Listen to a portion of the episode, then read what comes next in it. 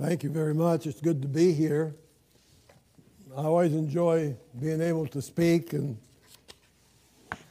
I uh, have to admit, though, that I'm the one that benefited from my son in law. I admire him in so many different ways. He was at our church two weeks ago. I got to spend maybe an hour with him. Um, we have a thing that goes on in our city called the Whistle Stop Jamboree. And we had him come in. He came in on Saturday evening. He had four hours of ventriloquism and uh, gospel magic. And uh, every 20 minutes for four hours, he had to work. And then the next day, on Sunday morning, we broadcast or we uh, taped a broad, broadcast, a children Bible hour that will be presented around the world by t- television. And he did that during Sunday school and during the church. And uh, then he had to leave. We had, I think we had dinner together. And then he had to immediately leave, catch a plane to somewhere else. But the thing that I learned from him in the 47 years or 43 years that uh, we've known, 49, 49 years that I've known Rob Watkins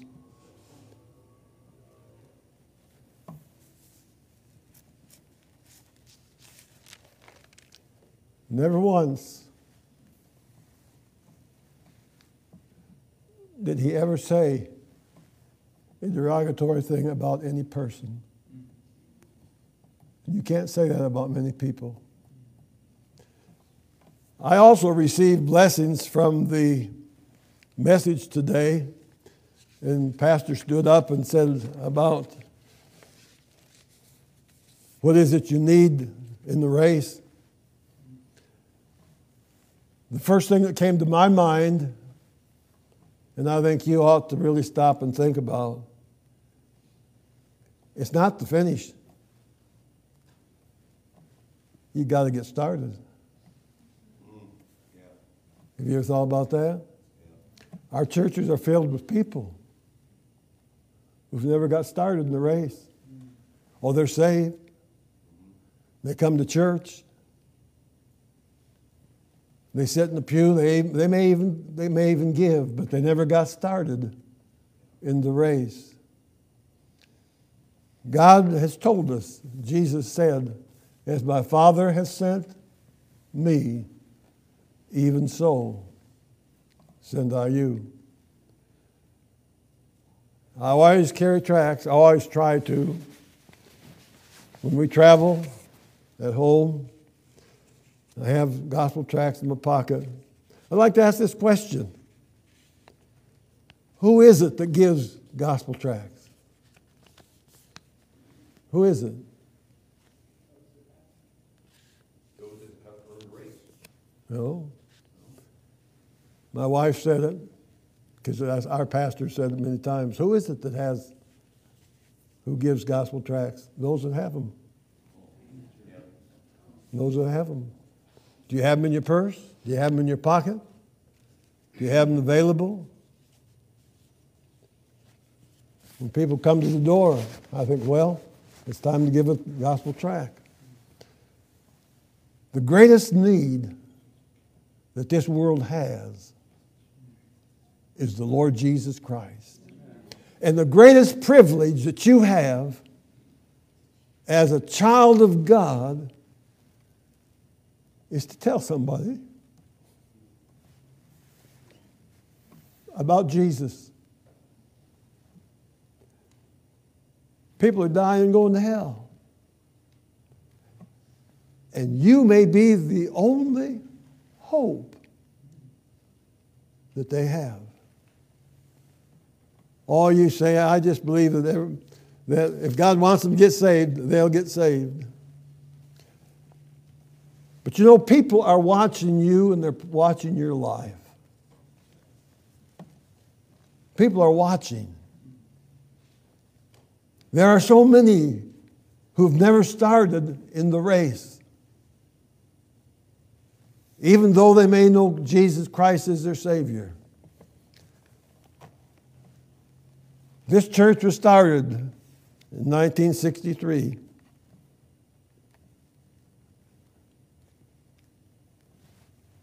The population of the world at that time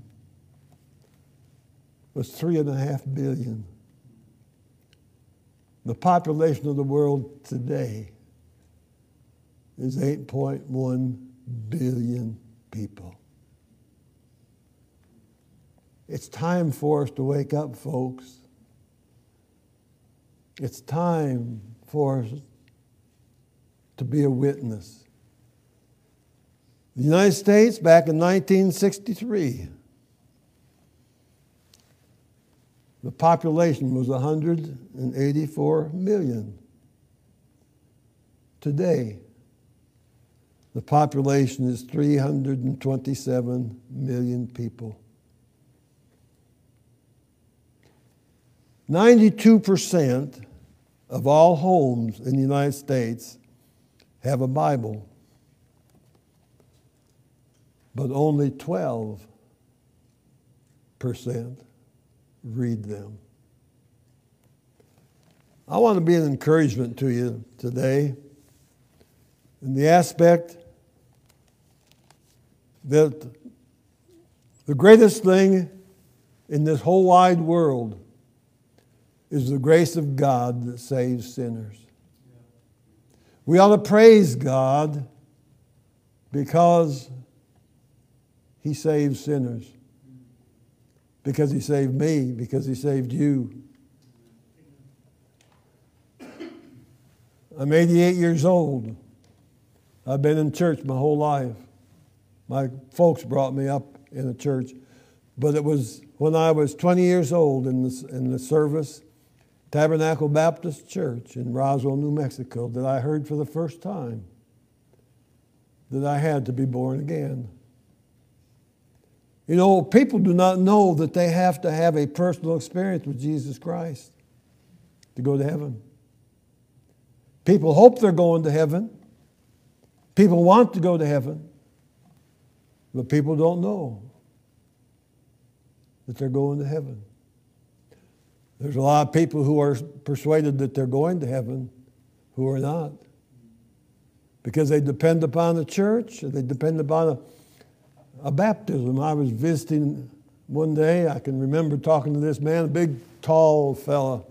And I asked him, I said, uh, Do you know Christ is your Savior? He said, Oh, yes, I do. I do.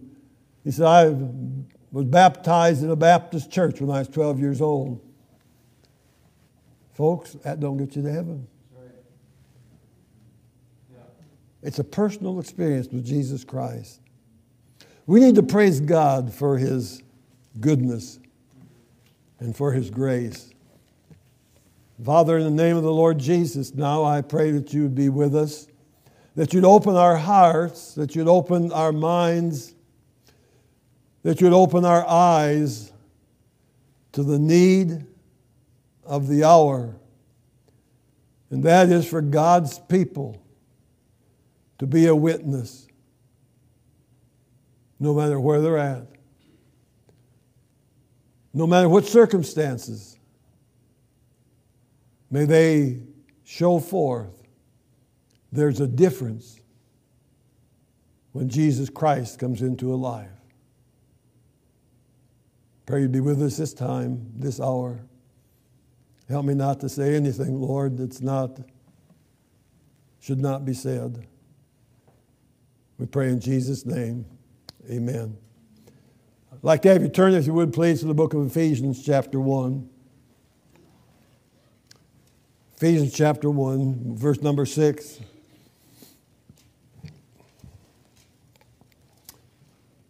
Verses 6 and 7.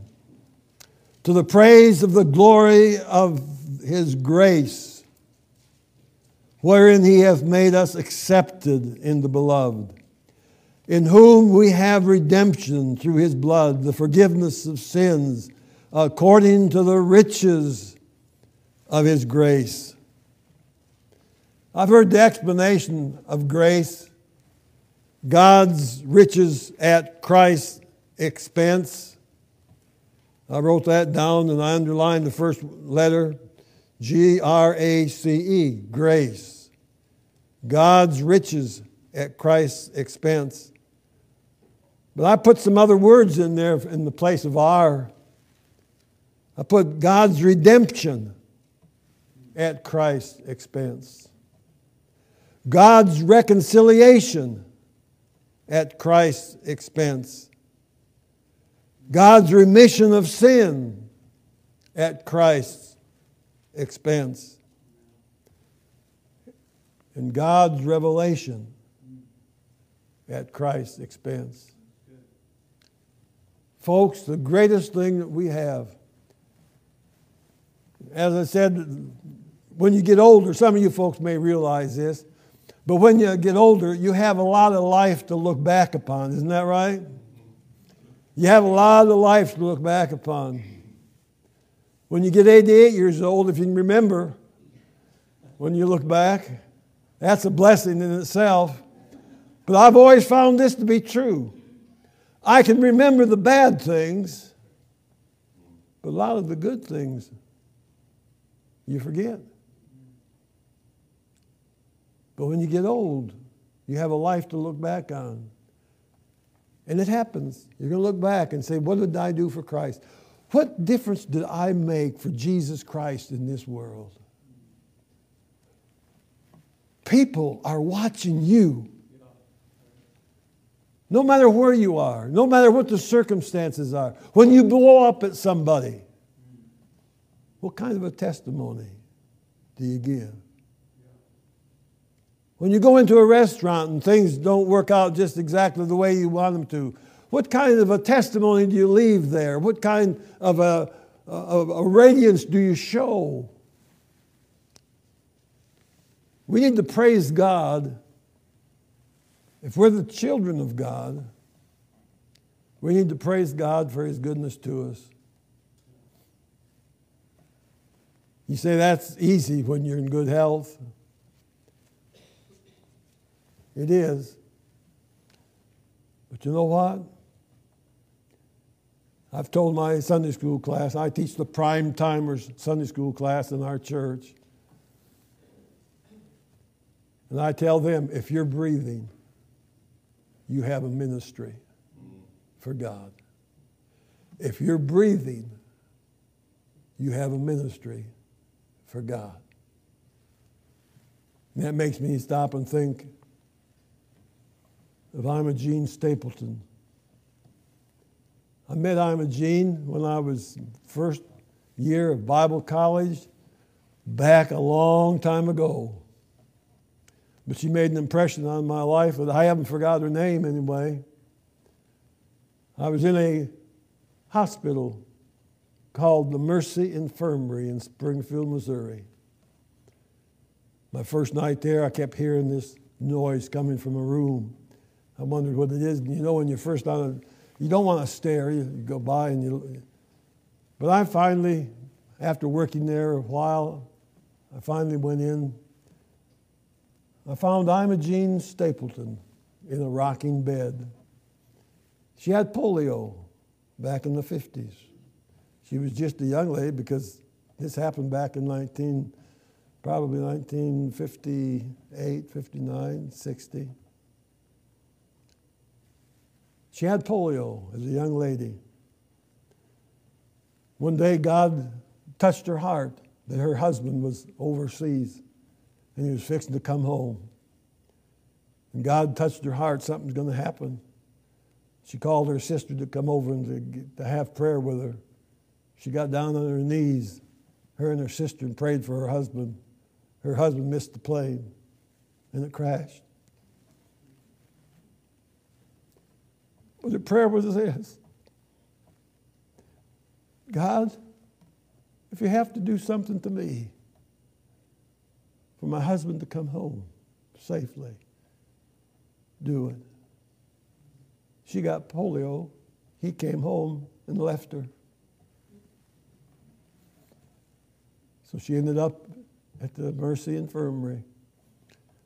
All the years, walk in that room, there was a smile on her face. When she was in the iron lung, there was a smile on her face. When she was on the rocking bed, matter of fact, our daughter Terry, we named after her.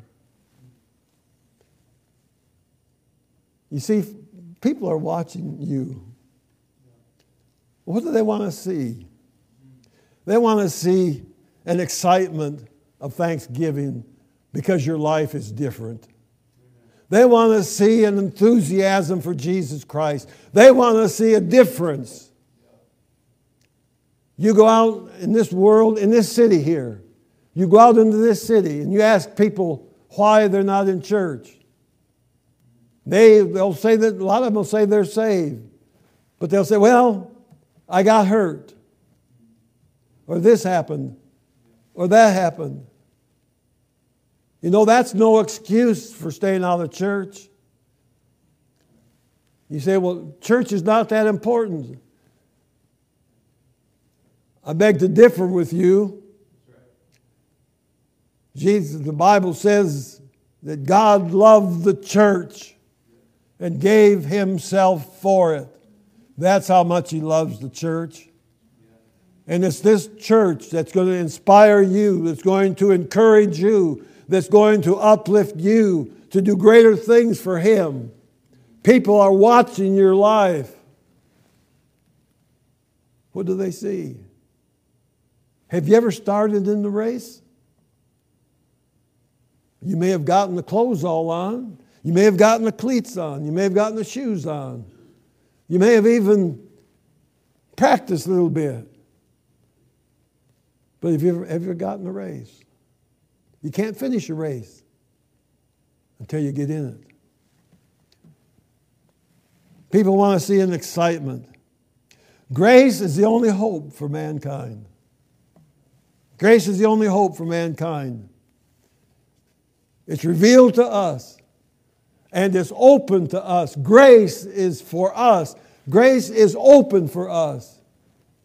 I don't know why people believe that Church is not important. You say, Brother George, you're preaching to the choir. Well, that may be true. But nonetheless, it is true that the church is the most important organism, organization in Yucca Valley, California, Calvary Baptist Church. Why? Without it, you would be eternally lost. Are you thankful that you're saved? Are you thankful that Jesus Christ looked down and, and saw you in His grace? As this portion of Scripture here, to the praise of the glory of His grace, wherein He has made us accepted. As I look back over my life, I wonder why in the world God accepted me. Why did God accept me? It's certainly not because I was good. It's certainly not because I deserved it. It's certainly not because I went to church. The reason God saved me because He loved me. And it's through His mercy and His grace that he reached down and saved this old sinful soul. Hell would be our final destination if it were not for grace. And all joy would be lost forever. Why should we rejoice and praise God? Because of His amazing grace. Because of His amazing grace. The first time Grace is mentioned in the Bible. In Genesis 6, verse 8. But Noah found grace in the eyes of the Lord. The Bible tells us in 2 Peter chapter 2, verse 5, that he was a preacher of righteousness. But why did God save Noah? He came out from the same wicked people. But Noah found grace in the eyes of the Lord. That grace caused him to be obedient to God. And the job he had to do, the race that he had to run, was a fantastic race. He had to build an ark that would hold the animals that God intended to go into it, and the food, and the water. Took him 120 years. And for 120 years, he preached. He was in the race. Nobody accepted it. Nobody accepted it. They never heard what rain was.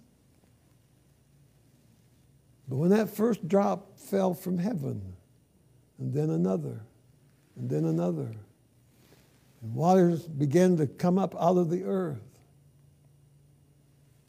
they thought, we should have listened.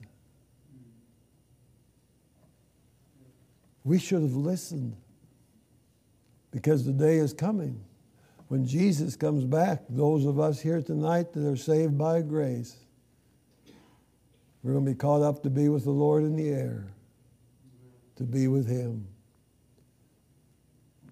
And those loved ones are going to be left behind. And those who never knew that Jesus Christ is the only way. What a wonderful grace. Because of his amazing grace, the complete world was destroyed because of wickedness. Every soul was doomed. They had no chance, they had no opportunity after the door was closed. There was no hope. We find this statement in the book of Exodus, chapter 33 17. And the Lord said unto Moses, I will do this thing also that thou hast spoken, for thou hast found grace in my sight, and I know thee by name. When I read that, I began to think, God knows me by name. I'm not just one of those creatures scurrying around upon the earth. He knows me by name.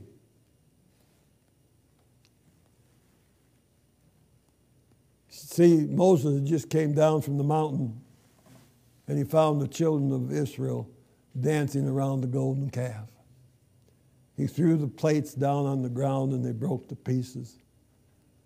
And Moses asked God, he said, I want to see your presence. I want to see your essence. I want to see who you are. God said, I'm going to show you, but you can't look at my face.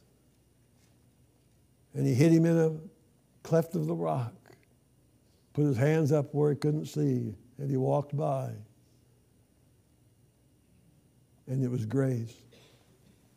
God's grace appeared to him. In this portion of Scripture in Exodus 33, in the verses before it and ver- a couple verses after it, the word grace is mentioned five times. You see, folks, it's God's grace that gives us salvation. It's God's grace that helps us go to heaven. How amazing God's grace is. It saved me, and that's amazing. It's amazing that God allows me to live. It's amazing what God has allowed us to do. I look through the congregation, I see folks that we knew when we were here. It's been a long time since we've been here. We worked here 17 years, we came 17 years ago. And, uh, you know, there's still some folks here. Folks that were a tremendous blessing. But let me ask you this, folks. What are you doing? Who is it that gives tracts? Those that have them. Maybe everybody in the church gives tracts. Maybe everybody invites folks. We've had some real experiences giving out tracts. You know, God wants us to be an example. We see God's grace throughout the Bible. Noah found grace in the eyes of the Lord. Lot found grace in 2 Peter chapter 2 verses 7 through 11. Lot found grace. Mephibosheth found grace in David's sight, and it shows what grace is. While I was studying for this message, I like to listen to music. I sit at my desk and I put my computer on music and I turn it way down so soft. You say, well, you can listen to music and study? I can. Because you'd be surprised how many times I've gotten messages from listening to music. And while I was writing this message, a song came on. hit my ear, and I thought, I'm going to listen. Turned it up. Listen. Here's the song.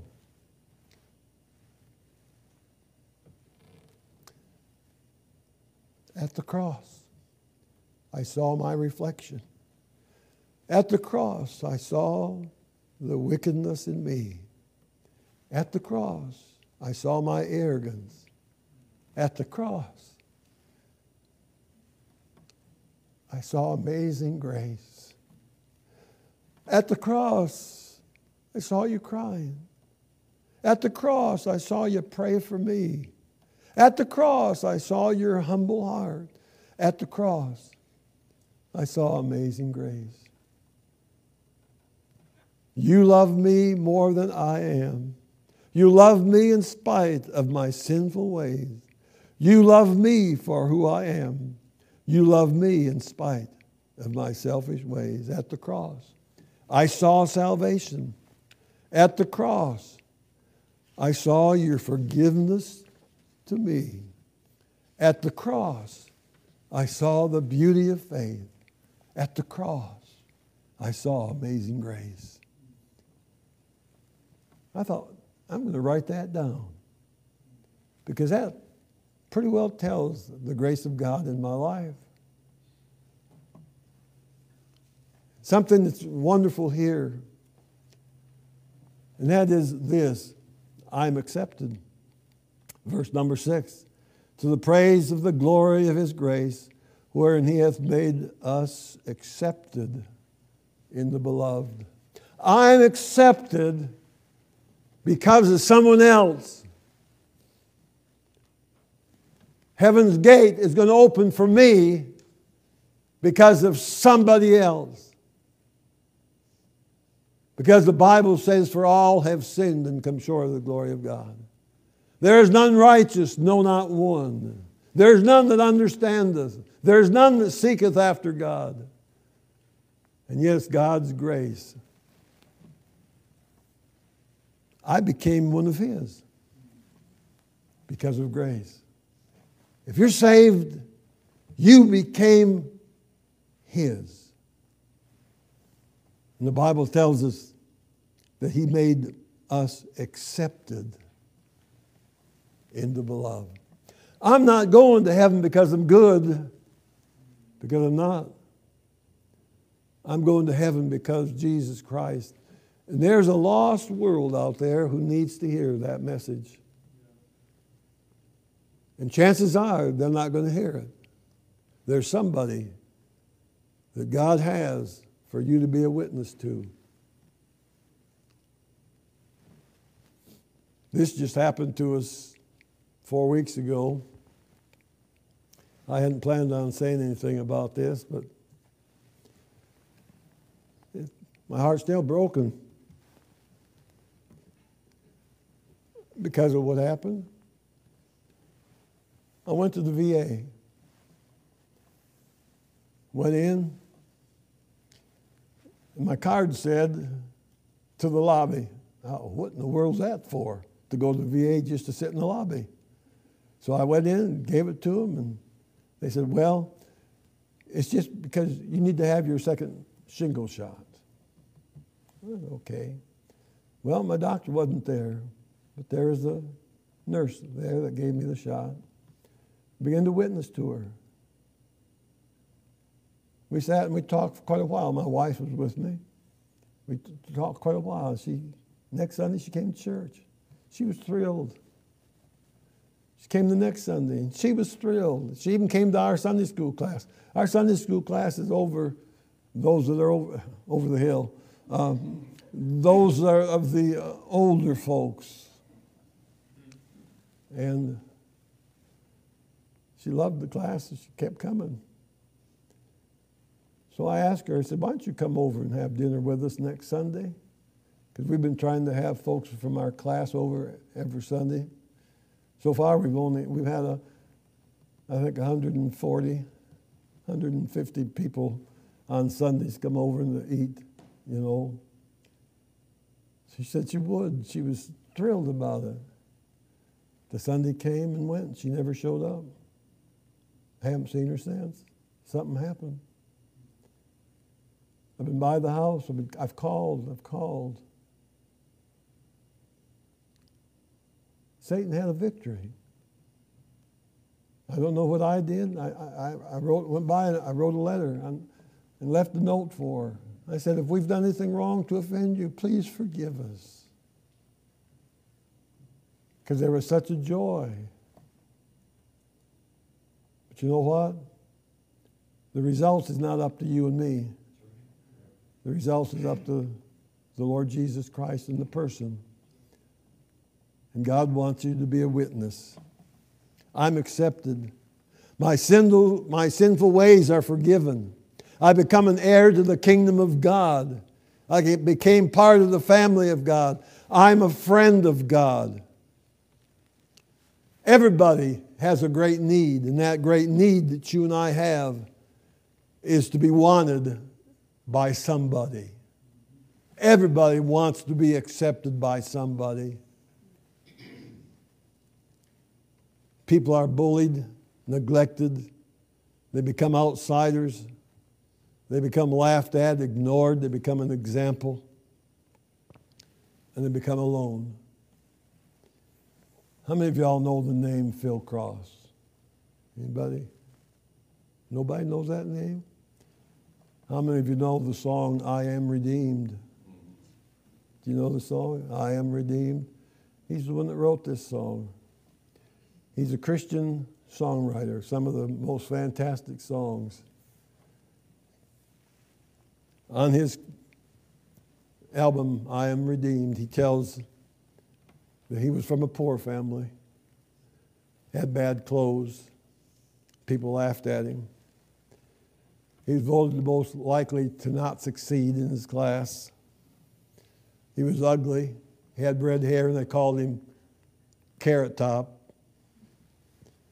He had to wear glasses, and they called him Four Eyes. He was a misfit. He was a loser. He had a freckled face. He had buck teeth, and they called him Gopher. He said, I was on my way to nothing until Jesus Christ came into my life. And his testimony was when he was accepted by Jesus Christ and when he was made a part of the family of God, he changed. God used him at the 100th anniversary of his high school, the Tyner High School. There were people there at that 100th anniversary. There was a governor there that, from that school. There were senators, there were congressmen, there were doctors, and there were lawyers. And guess who they voted? For the man that touched the world. They voted for Phil Cross. God makes a difference in your life. People think that they're all right.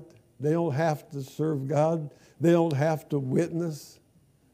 They don't have to read their Bibles. They don't have to pray. People think that it's, it's all right. You may be saved. But God wants you to get into the race. You've got to get started. It's not how you finish if you don't get in. Jesus made us accepted. When Nicodemus came to Jesus by night, he came because he had a desire in his heart. He knew, although he was religious, he was of the highest religion that uh, religious uh, that a person could be. He was religious. He prayed. He gave money. He gave alms. He knew the scriptures. But he came to Jesus. Why? Because there was something missing. And there's something missing in this old world today.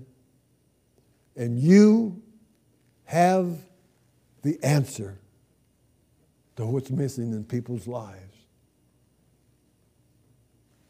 People need the grace of our Lord Jesus Christ.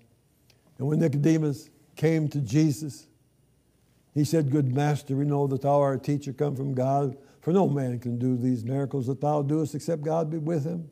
Jesus answered and said, Verily, verily, I say unto thee, except a man be born again, he cannot see the kingdom of God. Nicodemus said, How can these things be? How can a man that's old be born again? And Jesus says, Nicodemus, verily, verily, I say unto thee, except a man be born of the water and of the Spirit, he'll never see heaven. That which is flesh is flesh. You've got to have a fleshly birth. That which is spirit is spirit. You've got to have a spiritual birth. Right now, do you know without a shadow of a doubt that Jesus Christ is your Savior? There are many make believers in the world. In the book of 1 John, and I'm going to stop here in just a moment. I know people say that all the time, they just keep going, but I'll, I'll try to keep my word to it. 1 John chapter 2, verse number Uh, 19. The Bible says they went out from us, but they were not of us. For if they had been of us, they would no doubt have con- continued with us. But they went out that they might be made manifest. They were not at all of us. A lot of folks think they're going to heaven, but they've never gotten the race. They've never started.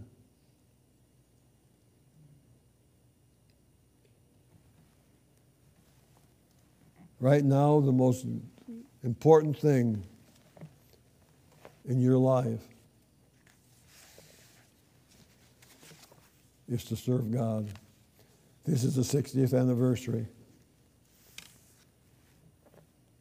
Have you made a difference in anybody's life?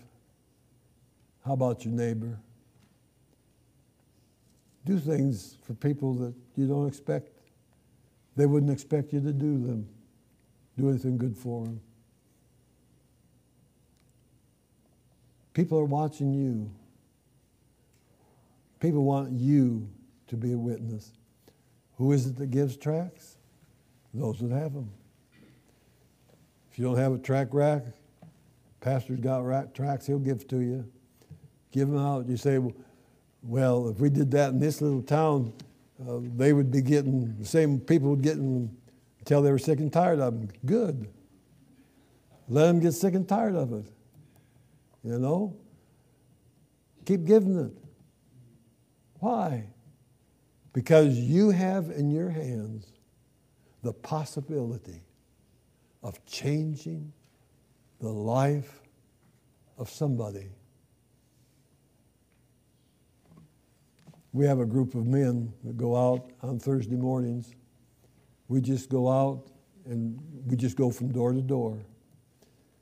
Just put hangers on doors all the way through our city. And we go back over every so often, we'll start back over again.